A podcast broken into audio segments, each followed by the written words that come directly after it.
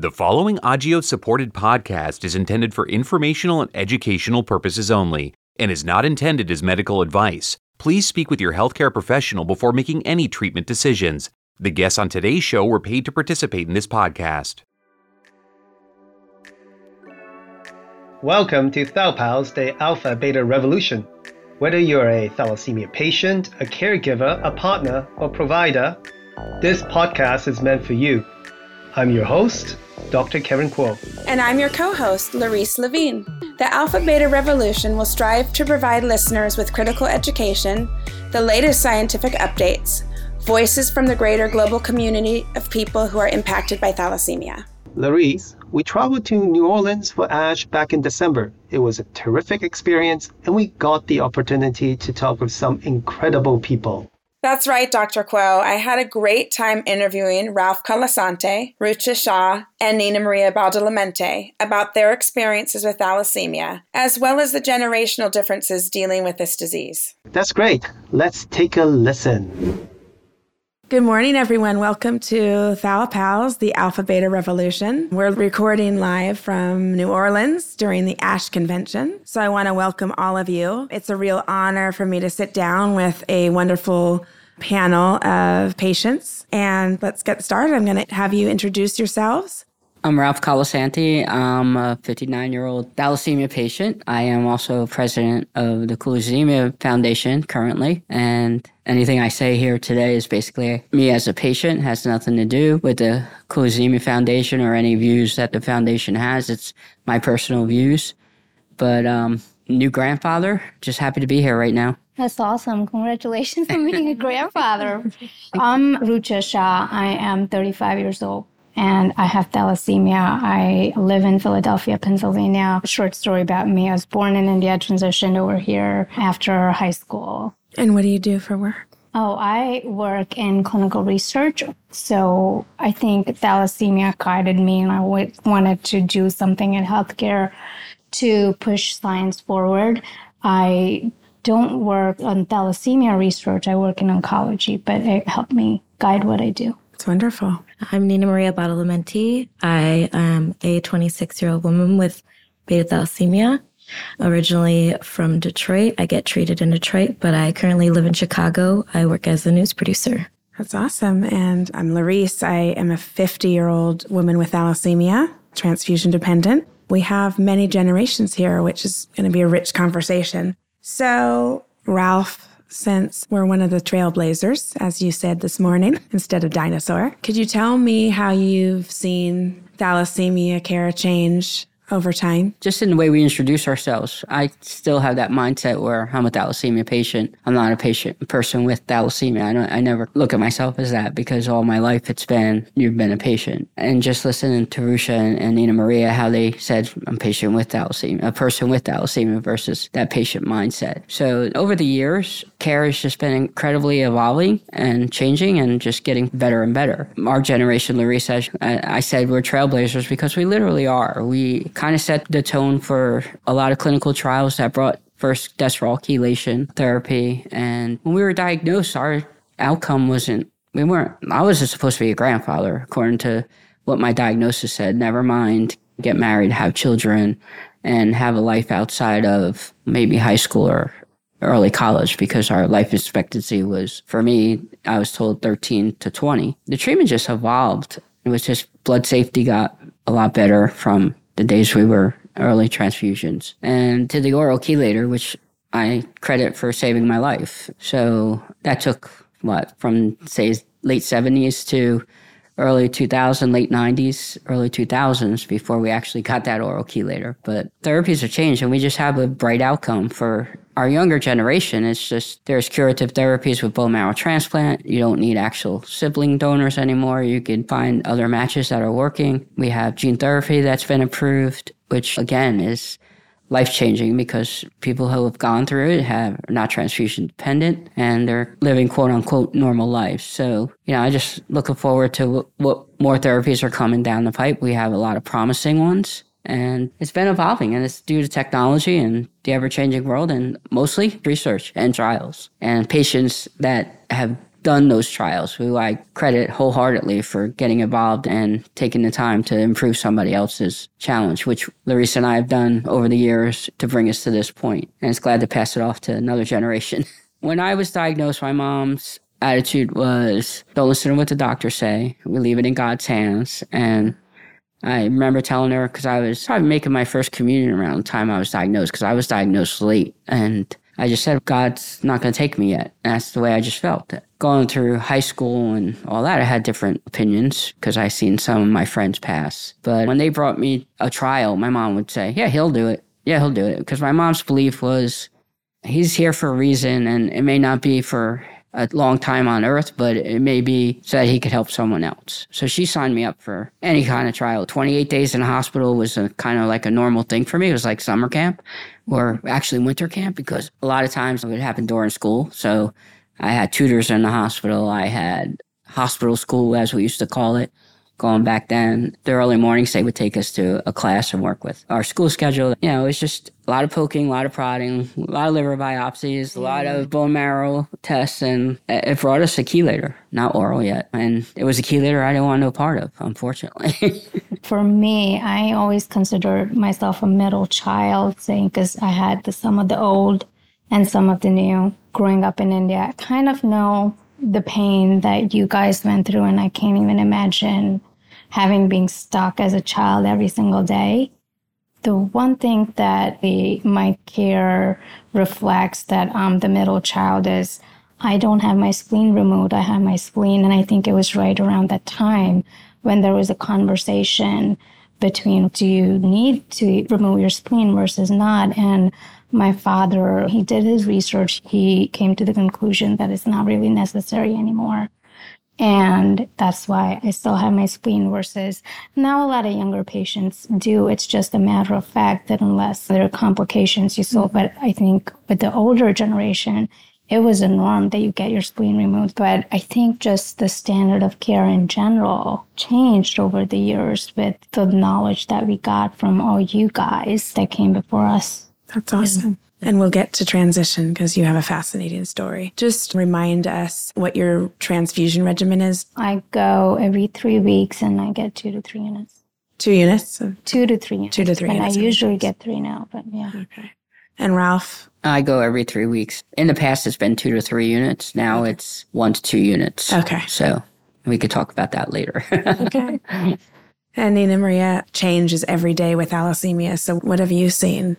First, just hearing you guys talk about what you went through and going through those trials and just your story, I have chills. I have absolute chills. Just sitting down with you guys, the people who led the way in thalassemia. And it's because of you guys that I am here, that I have access and I have drugs and these chelators that allow me to be here. And if it weren't for you guys, being the ones testing us out and being poked and staying in the hospital for days and months on end, that wouldn't have happened. And so, like, thank you mm. For that. That is just from the bottom of my heart. It's just incredible to just be here with you guys and just hear your story and be able to thank you in person for leading the way in what you did. So the fact that we have oral chelators and now it's just a pill that I have to take, that has that is just milestones in terms of the mm-hmm. type of care that I need and regimen that I need to do. Just seeing that progression in my lifetime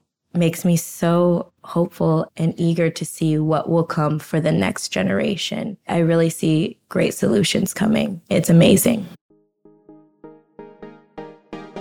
Agios is a biopharmaceutical company that's fueled by connections with patient communities, healthcare professionals, patients, and each other. Building on these connections and the company's unmatched leadership in the field of cellular metabolism, Agios is pioneering therapies of genetically defined diseases, a broad group of rare and more common diseases that are typically severe and life threatening. Near term, Agios is focusing on hemolytic and acquired anemias, including sickle cell disease, pyruvate kinase or PK deficiency, and thalassemia. To learn more, visit agios.com. That's A G I O S.com.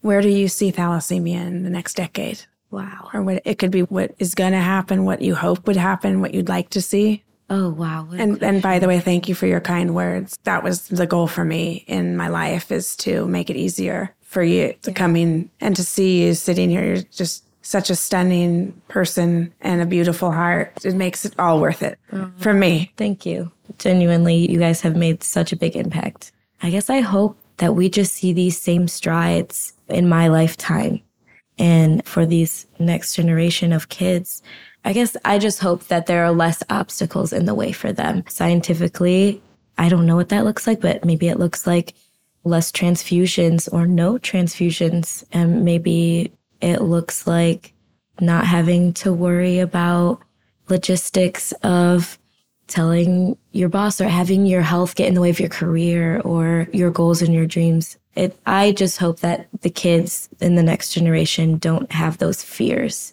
that we've had to deal with? I think we have so we have gene therapy now which is a huge milestone right so i just want the data from that to develop and see where it leads us and there are potentially other curative therapies coming i'm excited to see that and i also want to see early education in terms of when a couple is trying to become pregnant and screening and knowledge about that. So when, if they hear that their child has thalassemia, may require blood transfusions for the rest of their life, it's a little bit easier on them than it was probably for our parents to wrap their brains around what their future is going to look like because it will be brighter.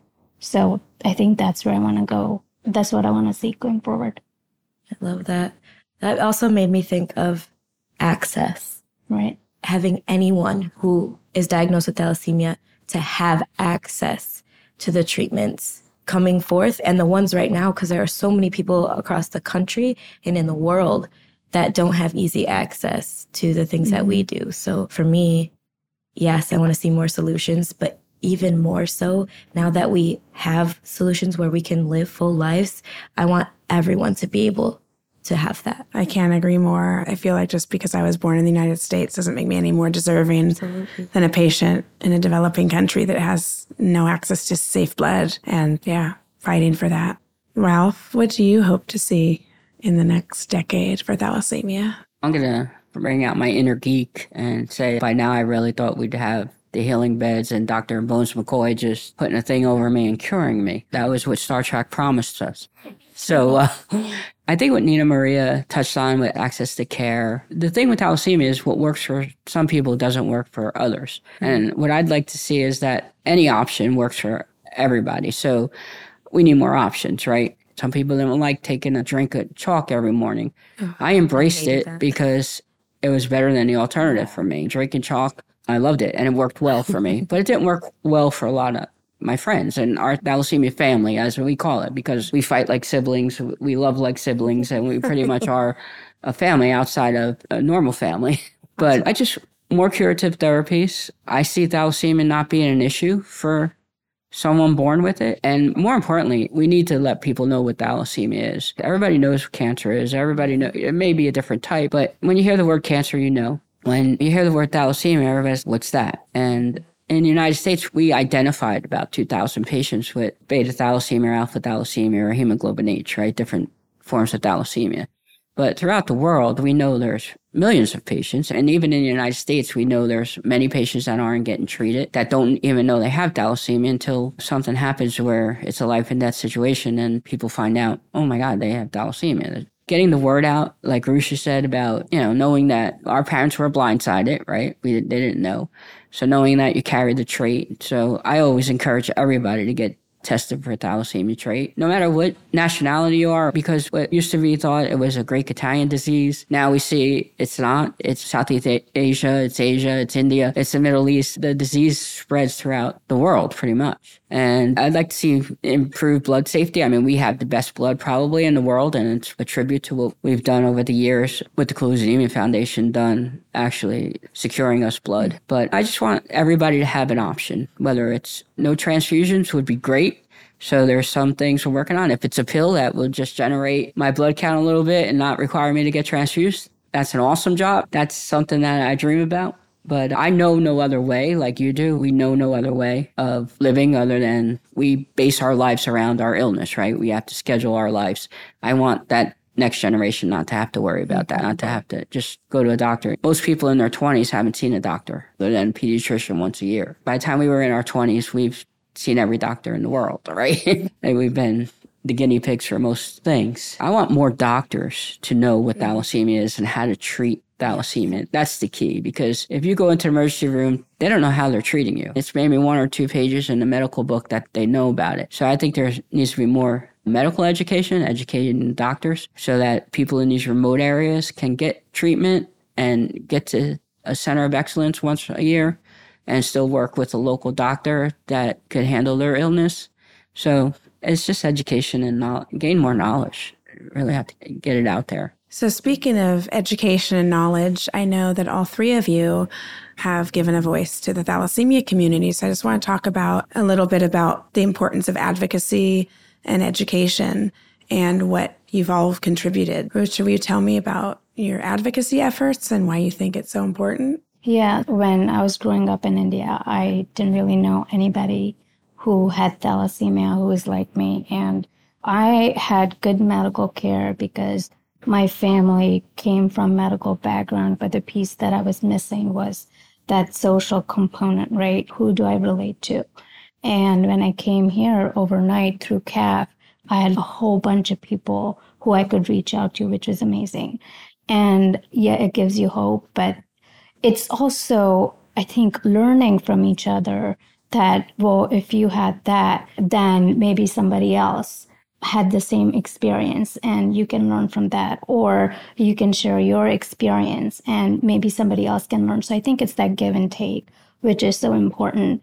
It also lends a voice to our condition to the condition that we have. And it just being a rare disease like ralph said it's two pages in a medical textbook. So even the physician community or the provider community haven't really heard about this. So I think it's just generating that voice and recognition in the broader society. And thank you for your efforts. I know you run the Thalassemia Action Group and you yeah. do fundraisers and it makes a difference. Yeah. So thank you. Nina Maria? Yeah, and definitely piggybacking off of Rucha, like it really is about just making sure more people hear our story, making sure more people know. Just like Ralph was saying there, you go to the ER and you have to explain to them what you have and what you need. And it's the most frustrating, scary thing to experience a doctor that you're telling them what you need and they don't believe you or they don't understand or they don't think it's legitimate because they don't know about the disease. So I think it's really about spreading that awareness and making sure that doctors understand what it is and also so that they can help better diagnose kids and give kids community. It's a lonely journey. I also i knew no one growing up that had thalassemia and getting to meet some kids that have it they just want to see someone like them doing well. And i think that really is the goal just showing them that they can live a normal life as long as they take good care of themselves and we have three incredible role models here. You've all been incredible role models. Ralph, you're the advocate of all advocates here, working with the first president of Cooley's. I actually wasn't an advocate when I was growing up because getting handed a pump at, I was like 16, 17 in high school, thinking those were my last days. It wasn't, I really didn't want anything to do with I mean, I advocated. I went went to walks and stuff like that, and fundraised for the foundation. But it wasn't until after I realized that, hey, I'm still here, and I made a promise to a friend that I'd get a little bit more involved, that I actually started advocating. And I think, first of all, we have to be our own advocates, mm-hmm. especially in the medical community. We have to fight for what we need because, like Nina Maria said, a lot of doctors don't listen to you and you have to make sure you get somebody that will listen. But giving back was always a big thing for me. The Cooley Foundation has always been near and dear to my heart. I started with TAG, which was an offshoot of it was actually part of Cooley Foundation run by the patients. And we kind of evolved into just the patients being part of the foundation because we're all here now. We're all at that age where we can lead this fight. That's what it is. It's leading the fight, getting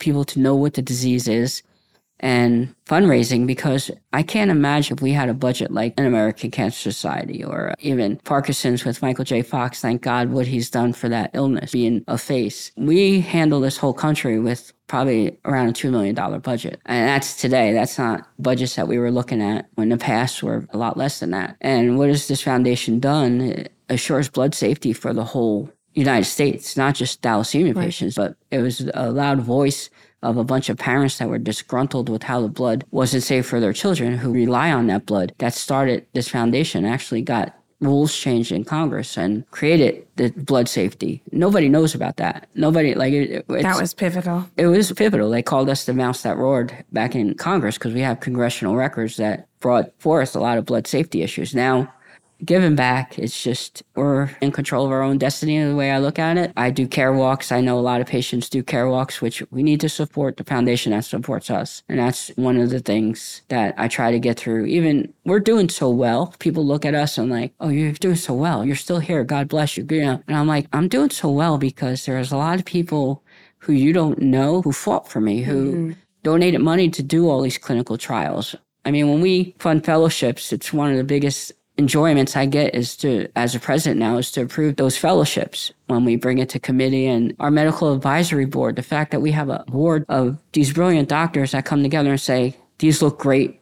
These don't. They make that decision. And I've seen a lot of doctors now who have been involved because of a fellowship they received from the Cool Foundation. Advocating for the patient, advocating for the foundation, it's just, I figure that's going to be my legacy. So I was uh, probably still here for maybe that reason. And other than being Blair's grandpa. Thank you for that legacy. You're incredible. And I know you you'll continue your good work as president. So I could sit here for 10 more hours and talk to you all.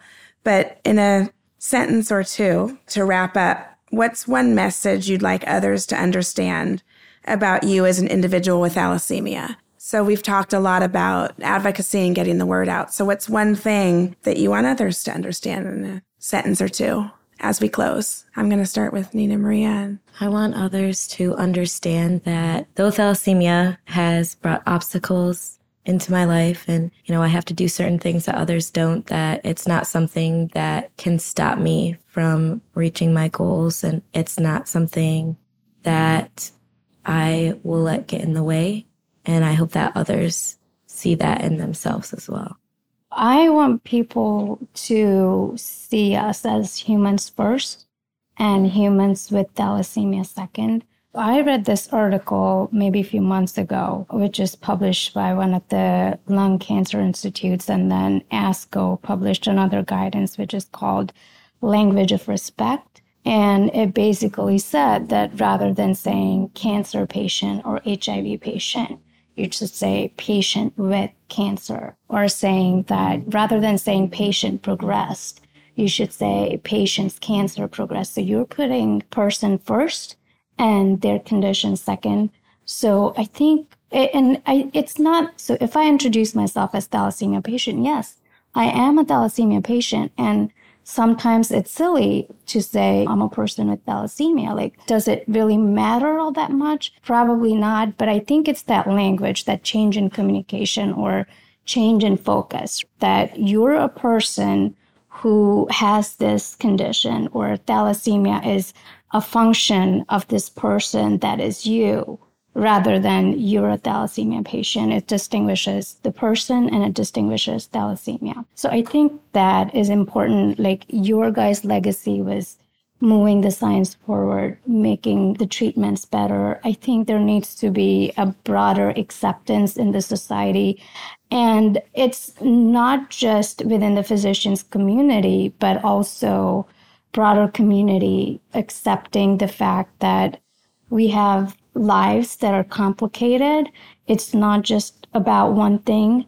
And I think it's just that change in focus that you've got to do. That's so important. Yeah. I know you're forging the path. Yes. And Ralph, what do you want people to know? So, as a person with thalassemia, I will tell, and I'm glad I'm on this podcast right now because I will tell the world the person with thalassemia is the strongest person you're ever going to meet we have dealt with so much through our lifetime. Even the younger generation, that's the person you want to hire. That's the person you want to encourage to go after their goals. Because if we could handle the disease that no one can see, which also gives you, people don't, they look at you and they say, oh, wow, you're doing great. But they don't understand the battle and they don't understand because it's all behind the scenes. We're not physically disabled. We're not, even though some of us are, but we're not an unseen illness. Mm-hmm. But the person with thalassemia is the strongest person you're going to meet because their day to day life has been this way since the day they were born. They know no other way. They only can battle. And I will tell everyone, anyone who's been diagnosed with thalassemia, just let that child grow, let that child be a child, let that child follow their dreams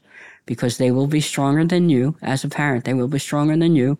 And wholeheartedly, they will grow and do you know the therapies are out there as long as they follow their regimen and you keep it on course you're going to be raising one of the strongest people you meet and that's just basically how I feel about any thalassemia brother or sister that I have in this room right now and all the ones I meet at our conferences. We are stronger than the average, like we are the Hulks of the world. We really are. We carry a lot and we don't let people see it. We just go about our business.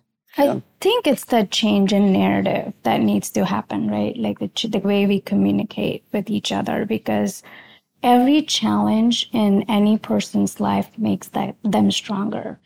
And this does not define us, but it has molded us to be who we are today. It's like a part of us that is a challenge, that's a continuing challenge, but that continues to improve you and grow you. You're shaking your head. Yes, I yeah. Agree. Everything that they're saying, it's like they're speaking from my own soul. Like it really is uh, incredible to hear you guys speak on this, and I couldn't have said it better. Truly. In closing, I just am passionate about the thalassemia community because of people like all of you. And every time I sit down, I'm inspired and learn. And so I want to thank each of you from the bottom of my heart for sharing your journey and your perspective and your wisdom and your knowledge. And with all of you at the helm, I know we're going to do great things. That's all for today's episode. Again, I'm your host, Dr. Kevin Kuo, and I'd like to personally thank you for listening to ThalPals, the Alpha Beta Revolution. Don't forget to hit that follow button in your favorite podcast app so you don't miss an episode. Share the show with members of the thalassemia community. ThalPals, the Alpha Beta Revolution, is made possible by Agios Pharmaceuticals Inc. Visit agios.com to learn more. Thanks for listening and we'll see you next time on ThalPals, the Alpha Beta Revolution. Bye, everybody.